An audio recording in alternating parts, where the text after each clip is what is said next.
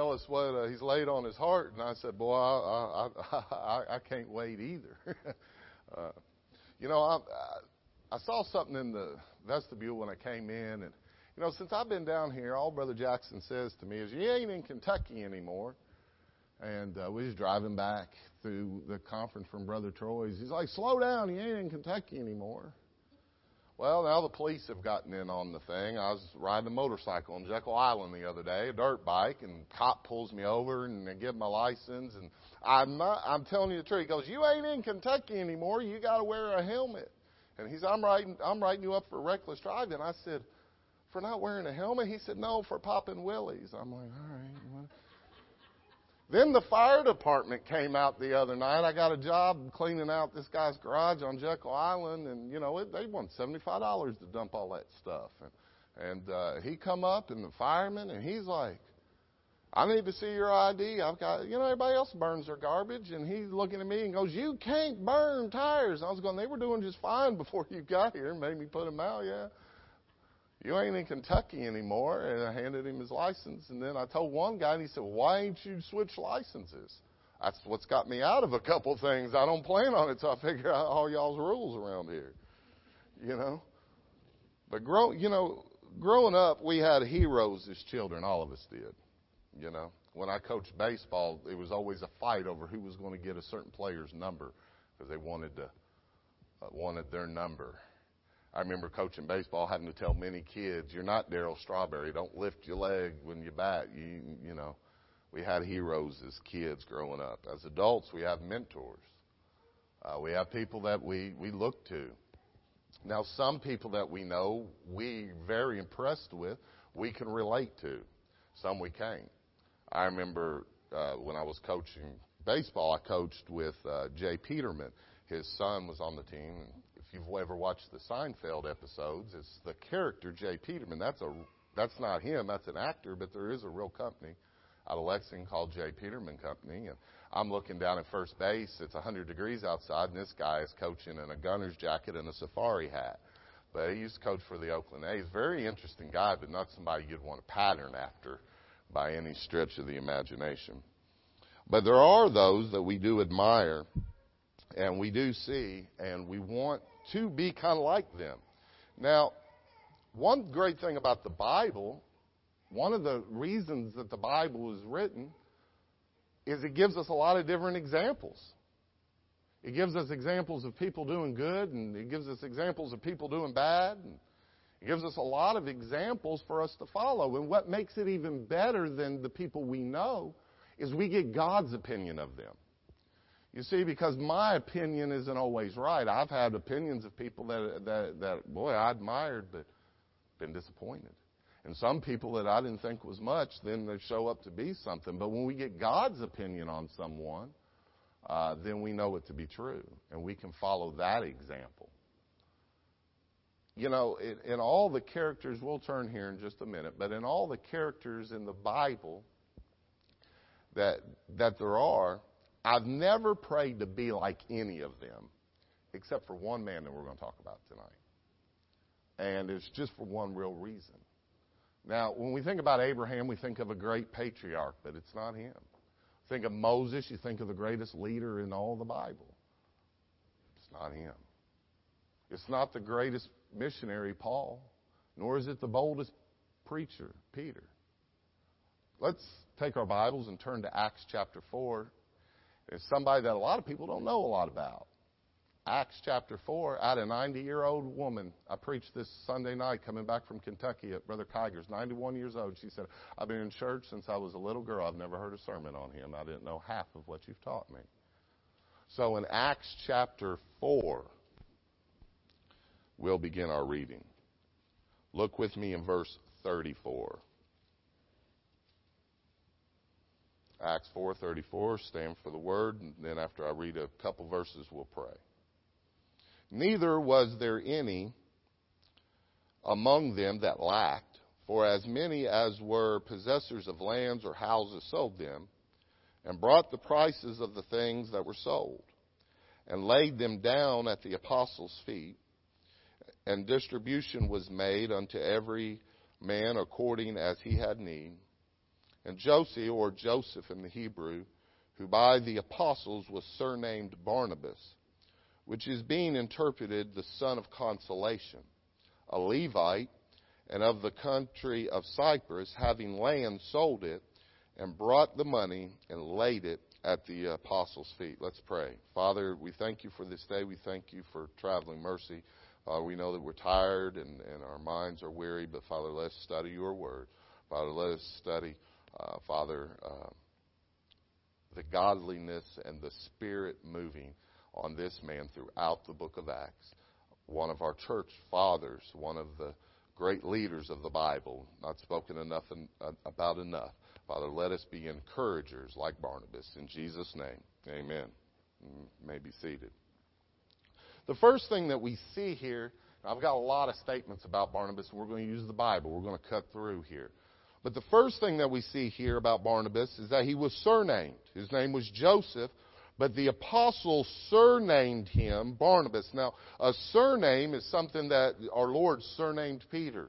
And Peter meaning small stone. it, it is, it is something that is an epithet or something that uh, is what they're known for. You know, if you know, uh, we think of the seven dwarfs. You know, you got sleepy and, and grouchy and happy and all that. Uh, but it's something that they're known for. They named him Barnabas. Now, the word Barnabas means cons- the son of consolation. That word is also translated exhort and exhortation. The most common of its usage is comfort if you look, don't turn with me, but in 2 Corinthians 1 4 and 1 chapter, that when it talks about the God of all comfort, it's the same word, consolation, the Son of consolation. If we were to uh, wrap it up into one word tonight, it would be to encourage, the Son of encouragement. I'll just be quick and to the point on this. We have enough uh, negative people that like to tear things down. We need some positive people that like to build people up. You know, Isaiah says in chapter 62 that, that the Lord's going to give us a new name as we are known. And I can go into Revelation. I mean, you're going to be surnamed in heaven by what you did here on earth. Now, the apostles surnamed this man the encourager, the son of consolation. And and I'll be honest with you, there's a lot of people here that that are very encouraging people. This church is in short on encouragers. But we need to do more to be a greater encouragement. And so let's look at some of the things that made Barnabas Barnabas. What made Joseph the son of consolation. First of all, he was sold out for God. We find that right here. Having land, sold it, and brought the money and laid it at the apostles' feet. Now, it tells us earlier that people with great wealth gave all that they had and laid it at the apostles' feet. And the Holy Spirit says, make sure that you know that one man of that group, that man is Barnabas. Barnabas gave all that he had, and he must have been a rich man for the Holy Spirit to notarize him above everyone else that gave.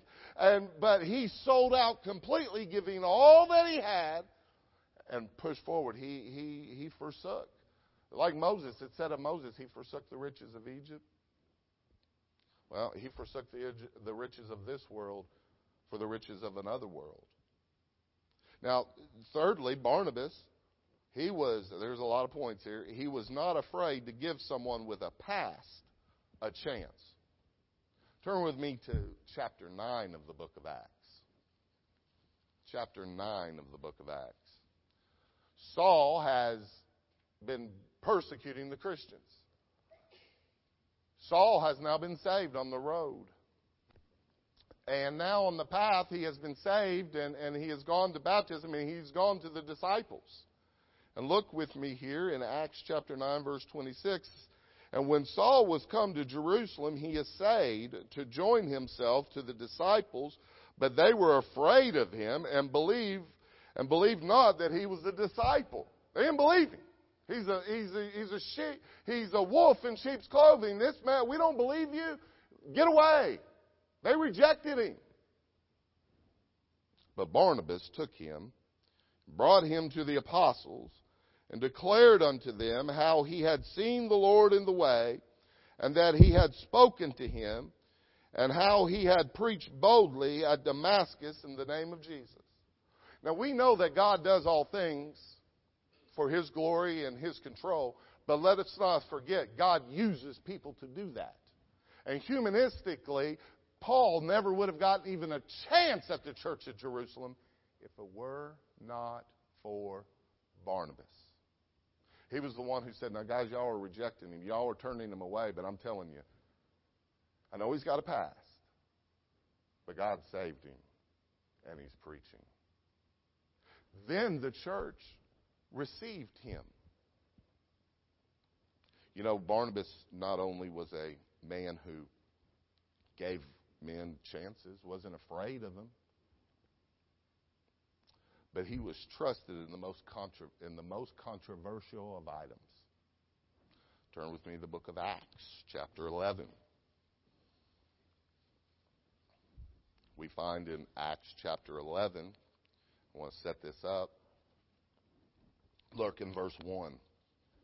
And the apostles and brethren that were in Judea heard that the Gentiles had also received the word of God. Chapter 10, Peter goes up and preaches at Cornelius' house, and, and Cornelius and Gentiles are saved.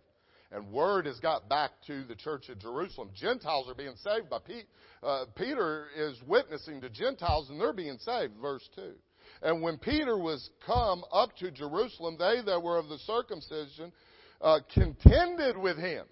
They fought with him. And you'll find out for the next few verses, the church at Jerusalem was not happy with the apostle Peter. Then something even worse happens.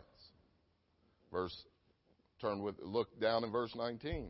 Now they which were scattered abroad upon the persecution that arose about Stephen traveled as far as Phoenix and Cyprus and Antioch, preaching the word to none but unto the Jews only, and some of them which were, now notice that, many of them traveled and they preached out of the church, but they only preached to the Jews verse 19, 20.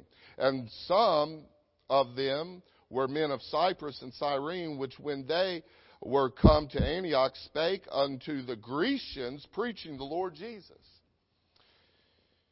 And the hand of the Lord was with them, and a great number believed and turned unto the Lord.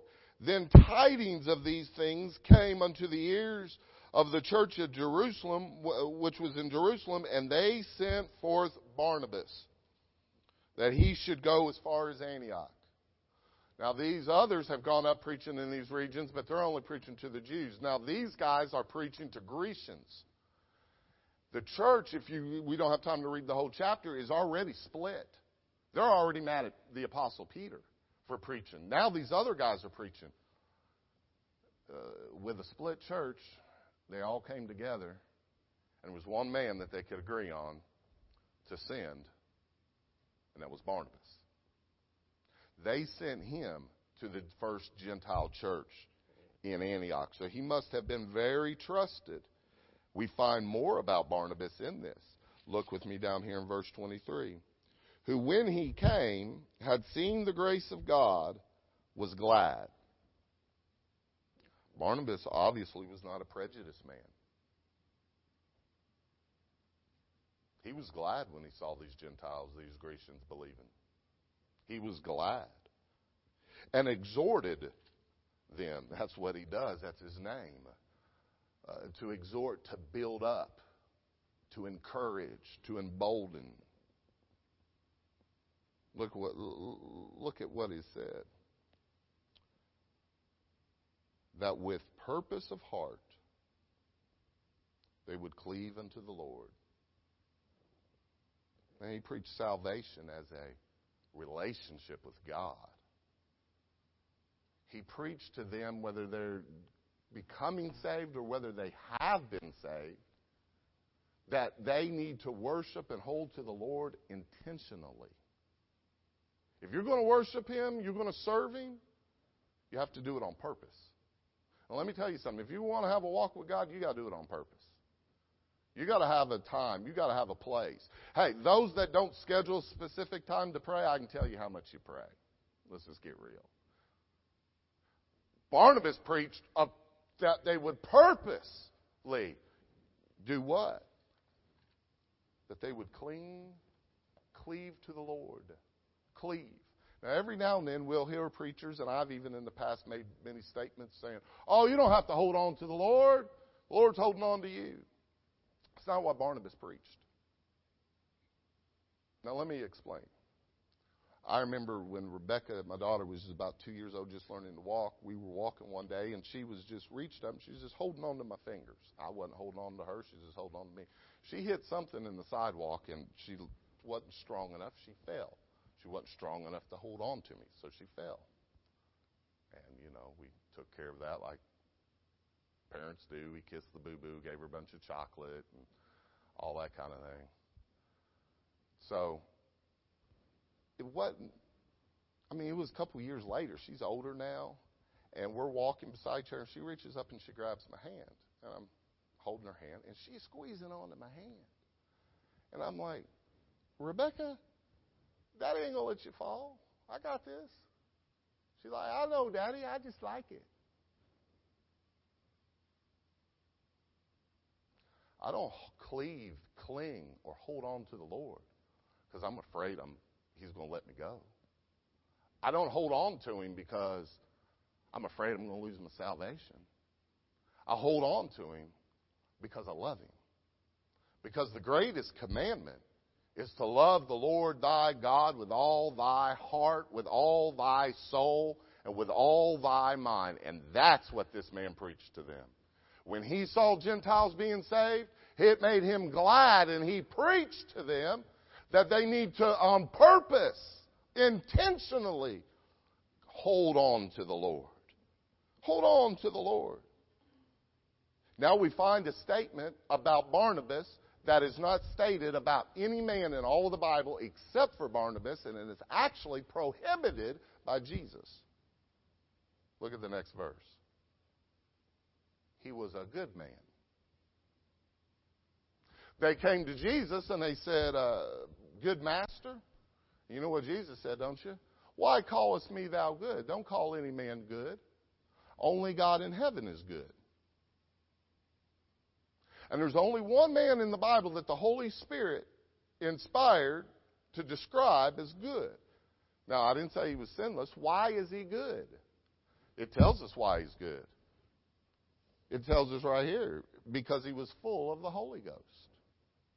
Simple. He was good because he was full of the Holy Spirit and faith. He was a good man and full of the Holy Spirit, uh, of the Holy Ghost and faith. You see, when we're filled with God, we're filled with goodness. God is the only one that's good. But if we're filled with God, we'll be good. Our righteous deeds, our good deeds, they have to be Spirit directed, Holy Spirit centered. And God described, God described Barnabas as a good man because he was full of God. He was full of the Holy Spirit. That's the only way we can be good. He was a good man, full of faith. I bet he was full of faith. He sold everything he had, and now he's just out there going about the wishes of the apostles. You know what? He goes on down.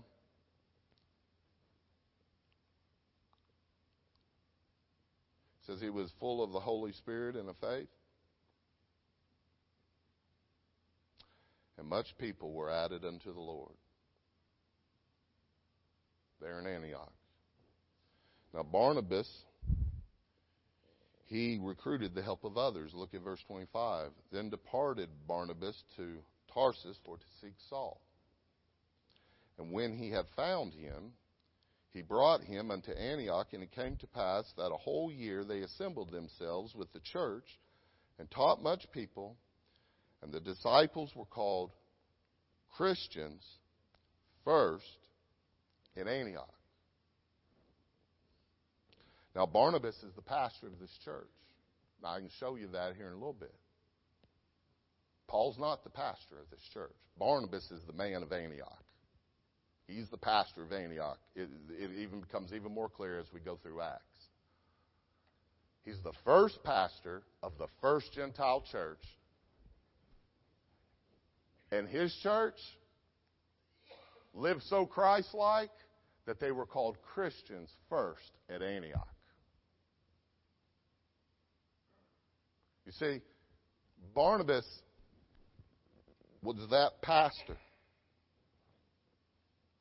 But later he was called to be a missionary. Look with me in verse 13, chapter 13, verse 1. Now there were at the church, chapter 13, verse 1, there were at the church that was at Antioch certain prophets and teachers as Barnabas. Now, I'm going to stop here because this is going to explain a whole lot through the rest of this message. The, everything in the Bible is extremely accurate. Even the order of names. We talk about Paul and Barnabas, but Paul and Barnabas doesn't happen for a long time. For the next couple years, it's Barnabas and Saul. If, if Brother Paul were here tonight, he pastors this church. You would say, Brother Paul and Brother Robbie preached. If Brother Paul was down in Sovereign Grace, you would say Brother Robbie and Brother Paul. Even the order of the names, especially in this culture, means a lot. And so when they, uh, and so look here, it says, were in the church that was at Antioch certain prophets and teachers. So you have the gift of prophecy. What is the gift of prophecy? Direct revelation from the Lord. Now we don't we don't have that today. We have God's inspired book. Here's his direct revelation. And teachers. Barnabas and Simeon that was, that was called Niger, Lucius of Cyrene, and Manaen, and uh, which had brought up with Herod the Tetrarch and Saul as they ministered to the Lord and fasted, the Holy Ghost said, Separate me, Barnabas and Saul, for the work wherein I have called them. Man, God, so God called Barnabas and Saul to be the first missionary team. Third, it's verse 3. And when they had fasted and prayed and laid their hands on them, they sent them away. And that sending word there is a word of commission. They, they, just like you would commission an officer, they were sent with authority. That word sent there means authority. The Holy Spirit said, Give me Barnabas and give me Saul for the work wherein I've called them. And the church laid their hands on them, ordained them, set them apart for that work, and sent them out with the authority of the church of Antioch.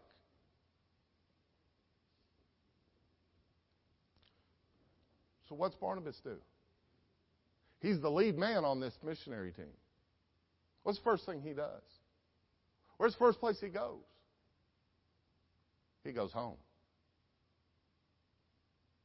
He goes home. He goes to the people he grew up with. That's where that's where he starts. Look down here. Verse 4. So they, being sent forth by the Holy Ghost, departed to Seleucia, and from thence sailed to Cyprus. And you go back and you find out where's Barnabas a Levite of the country of Cyprus. So where's the first place he goes? He goes home. He goes home to the people he grew up with. He goes to his family. He goes to his neighbors. The first place he starts is the people he knows, the people he loves. Isn't that what our Lord basically said? Beginning in Jerusalem, then Judea, then Samaria. Hey, we're all called to be witnesses. None of us, we may not be preachers or apostles or missionaries or different things. We're all called to be witnesses. And the first place we need to start is at home. The woman at the well went to the people and said, Come see a man that had told me all that I'd ever done. Is not this the Christ? So the first place that he went, he, he, he went home. Now, uh, we see next that Barnabas, when we think of someone, the son of encouragement, bold, loved, well, you think of someone that's just maybe a little soft, but Barnabas was bold. Look with me in third, we're in chapter 13. Look at verse 46. Now, something has happened between this and here. Paul, Saul, is, has, his name has now been changed to Paul. And now it reads, then Paul and Barnabas. Now Paul is the lead on this missionary trip. Waxed bold and said it was necessary that the word of God should first have been spoken to you, talking to the Jews. Seeing ye put it from you and judge yourselves unworthy of everlasting life, we turn to the Gentiles. He was bold enough to let them know that their rejection of Jesus Christ would bring eternal punishment. And he was humble enough to give Paul the lead.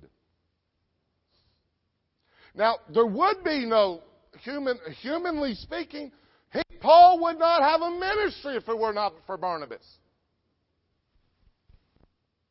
And now God has doing this great work on the apostle Paul. And Barnabas has, it was the lead man in Antioch. And they sailed to Cyprus. But now God has done in this chapter, has put his hand specially on Paul. And, and Barnabas has seen this. And from now on, except for in a few places which we'll note, it's now Paul and Barnabas.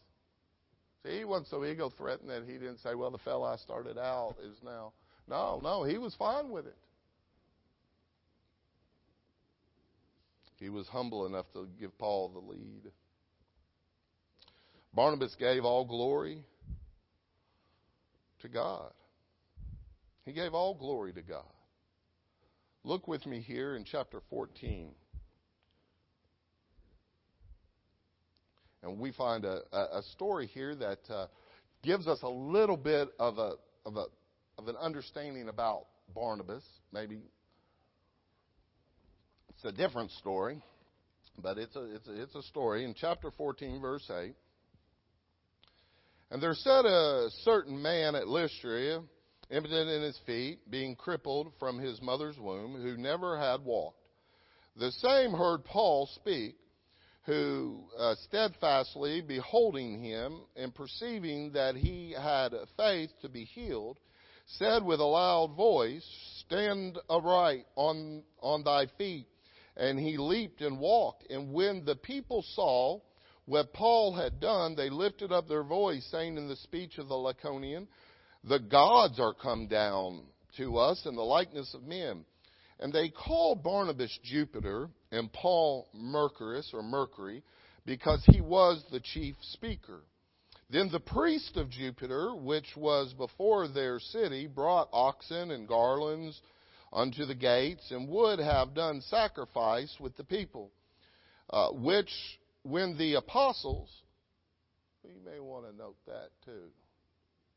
When the apostles, Barnabas and Paul, heard of, they rent their clothes and ran in among the people, crying out, and saying, Sirs, why do ye these things? We also are men of like passion with you, and preach unto you that you should turn from these vanities unto the living God, which made heaven and earth, and the sea, and all things that are therein.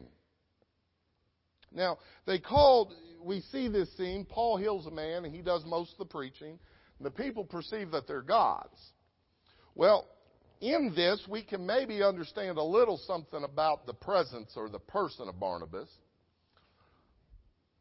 Paul did all the speaking, Paul did all the preaching, he did all the healing. Mercury was the spokesman for the gods, he was just an errand boy. Jupiter, which is the Grecian way of saying it, in the Roman way of doing it, in the Roman thing, it's Zeus is the God of gods. He is in their paganistic, he is, he is the most exalted God.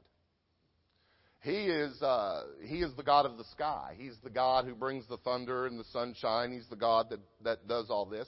And he's the God that kings pray to, that they would act more kingly. Many, if you read the Roman pagans, they would pray, Oh, give me the, the majesty of Zeus. Now, your pastor cracks me up sometimes because I was talking to him the other day about a week ago. He said, "Well, you're preaching." I said, "Well, there's two character study characters I'm thinking about preaching. One is Mephibosheth. Obviously, we didn't do that." Uh, and I said, the other one's Barnabas. And I said, man, you know, I've always wanted to be like Barnabas and be an encouragement. He said, well, you know, I'm more like Barnabas than anyone. And I said, really? In what way? He goes, well, if there ever was a man who the pagans would mistake as Zeus, it would be me. he was kidding. But uh, Barnabas obviously had an imposing figure about him. He had a way about him that when they looked at him, they said, that's a king. Now think about this. Paul did all the preaching and all the healing, and, the, and they run out to sacrifice to Barnabas. they just thought Paul was his spokesman. he was the one that spoke for him. And Barnabas speaks up.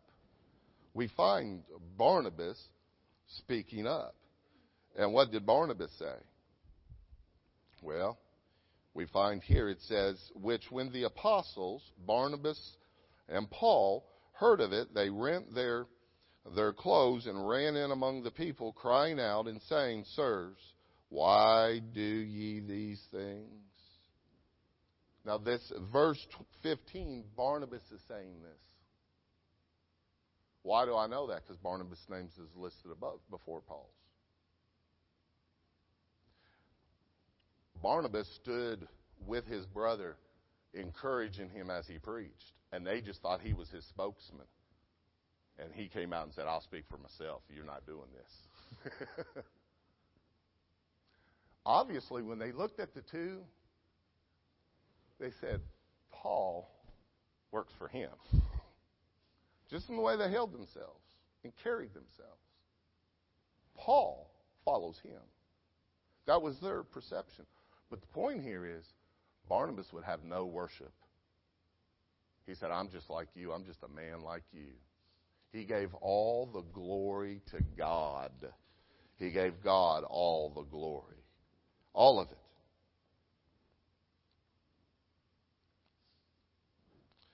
You know, Barnabas, just got a couple more. Barnabas stood for grace and not works. Look with me in chapter 15.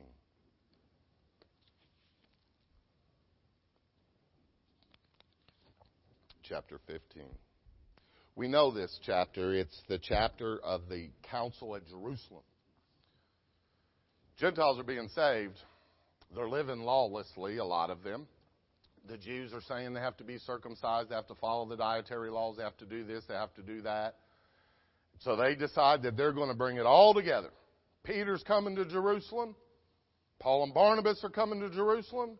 James, the physical half brother of our Lord, is the pastor at Jerusalem, and they're going to decide this whole thing out. Peter speaks his mind, and then we pick it up here in, we're in chapter 15, verse 12. Then all the multitude kept silence and gave audience to Barnabas and Paul declaring what miracles and wonders God had wrought among the Gentiles by them. Peter stood up and gave why he believed that God was saving the Gentiles. Barnabas was the one that did the speaking before the apostles in the church. Why? Why? Well, I think it's kind of obvious. Look, uh, well, I'll make it even more obvious. Look down here with me to verse 23. And they wrote letters by them after this manner. Now they wrote letters to give their declaration to what they wanted to do. Now look at verse 25 as they signed the letter. It seemed, this is part, this is the end of the letter. It seemed good to us, being assembled with one accord, to send chosen men unto you with our beloved Barnabas and Paul Look at the description that they give Barnabas. They go, R, R, R, but R. You know, that's our man. I just want y'all to remember that he's, he's one of us. And we sent him to Antioch so many years ago. You ever been somewhere and somebody, I remember watching my brother play football sometime. That's my brother. And, and, and they're saying, that's our Barnabas. Our beloved Barnabas and Paul. Now we're not putting down Paul, but we're saying here that, that when the issue was going to be decided, the apostles wanted Barnabas to speak. And when they sent out letters of authority, they put Barnabas' name first. God said something about this man.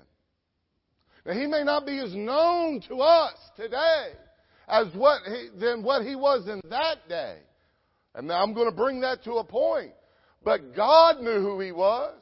And the people he ministered knew who he was.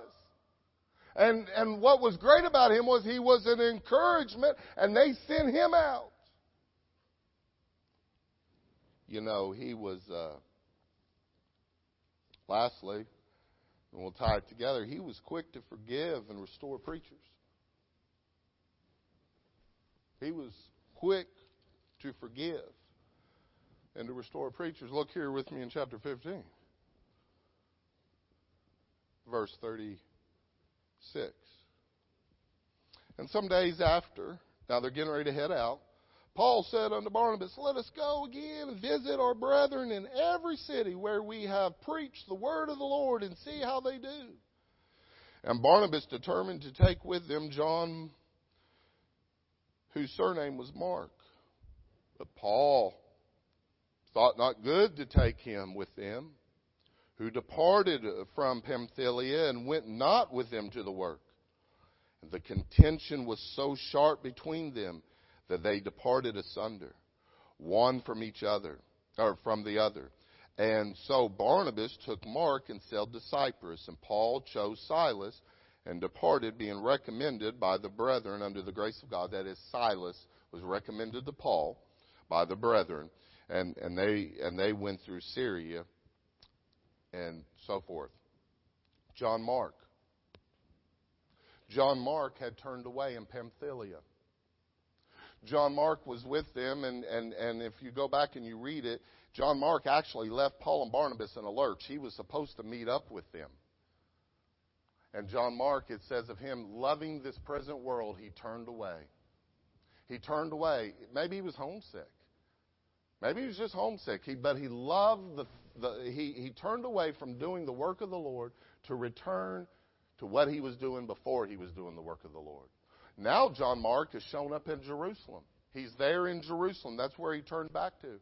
And Barnabas says, We're taking John Mark with us. Paul's like, I ain't taking him. He's a quitter. He left us high and dry in Pamphylia. Barnabas stood eye to eye with the Apostle Paul and said, We are taking John Mark. I'm not taking him. Now, God, in His grace, made two missionary teams. But you know what?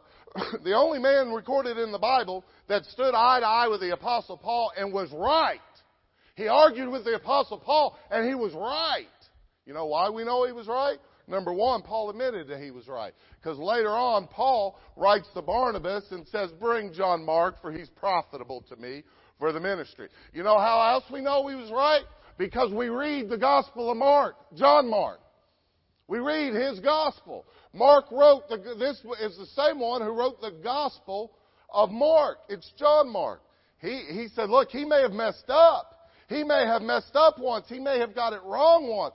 But he's still in the ministry. Give him another chance. Now you know why they called him the encourager. Now you know why that that that everybody that that when they described the different ones, they talked about Paul, they talked about the ones, but they always say, our loved Barnabas, the beloved Barnabas. Now we have two groups Paul and Silas, and Barnabas and John Mark.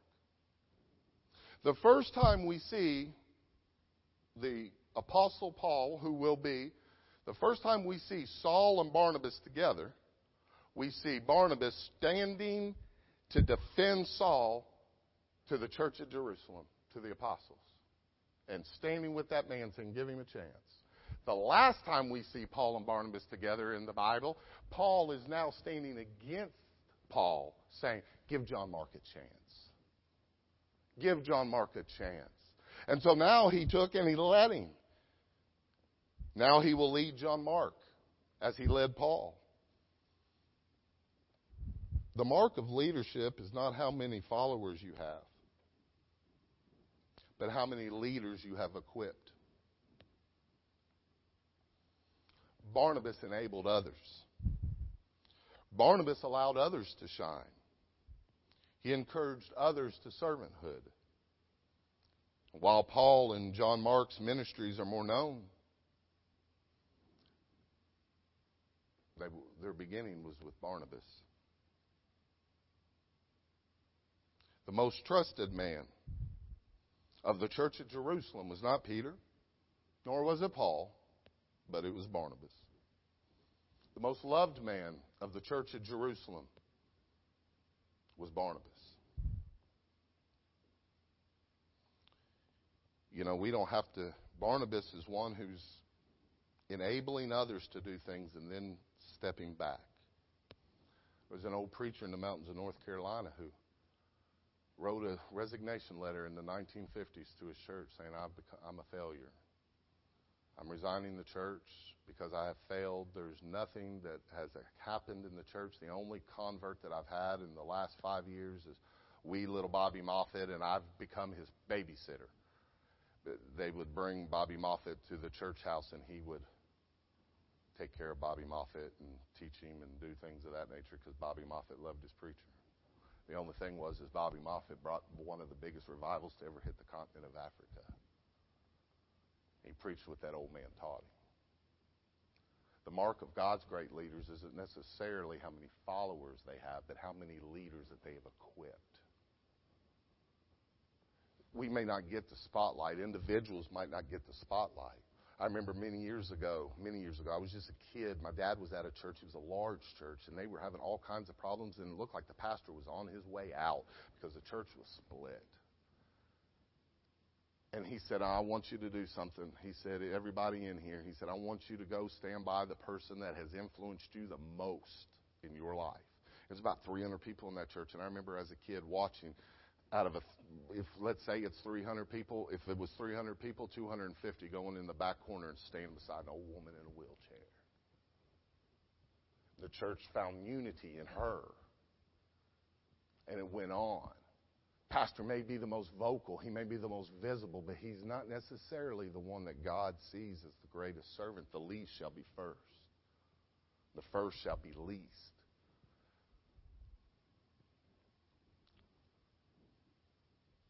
Barnabas may not have been the greatest missionary in the New Testament, but he trained the greatest missionary in the New Testament. Barnabas may never have written a book of the Bible, and the reason why I say he may never have, most people believe that Paul wrote Hebrews. We don't know who wrote it. But you'll find out there's a good minority of scholars that believe Barnabas did. Now, I don't know who wrote it. Most, I would say, seven out of ten scholars believe Paul wrote it. That leaves about three out of ten that believe Barnabas did. He may never have written a, a book in the Bible. May never have. But the two men he trained did. And if he did write the book of Hebrews, if he did, I don't think he probably did, but if he did, it's the only book that the author didn't attach his name to. That he wanted all glory to go to God. You see, he wasn't one that took the lead, but he was he was named by the apostles the son of encouragement. He was listed at, by the church members at Jerusalem as our beloved. And God said of him, which he said of no other man. He was a good man. He was good. That's really all that matters, isn't it? That's really all that needs to be said. If we didn't know any more about him, that would be enough to know. He was a good man. Hey, I want to be an encouragement to people how are we encouragements? We can learn from him. He was never afraid to give a man a chance. He was never afraid to give a man a second chance. He always gave glory to God. He stood wax bold. He stood with his friends, for his friends, and against his friends. But truth was what determined his stand. Compassion was what determined his stand. You know, the Bible's given to us, as I've said, as examples. I've got a lot of friends through the ministry. I've been pa- preaching, I've been pastoring going on 15 years, I've been preaching for 19 years. There isn't a couple years that go by that I'm not majorly disappointed by somebody that I once admired. You know why? Because I don't know what's going on in their heart. I don't know what's going on in their mind. You don't either. You don't know what's in my heart. You don't know what's in my mind. You don't know my motives. God knows them. But when I look to the pages of the Bible, and I'm given those examples, I'm giving, I'm, I'm not, it's not what someone else is saying about a man, it's what God assesses a man to be. Boy, I want God's assessment. And you know what? This man, most people, I had a 90 year old woman said, I've never heard of Barnabas before tonight. There are a lot of people never heard of him.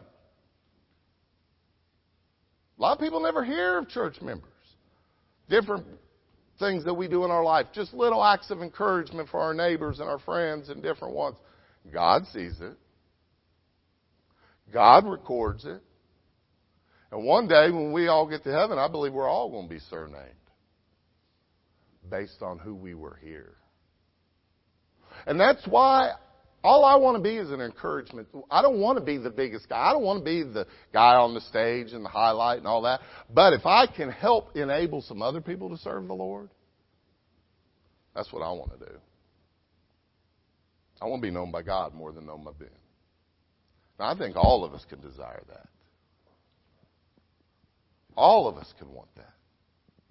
All of us can be an encouragement. And when we are, God is blessed. Let's stand and we'll be dismissed. We won't give an invitation.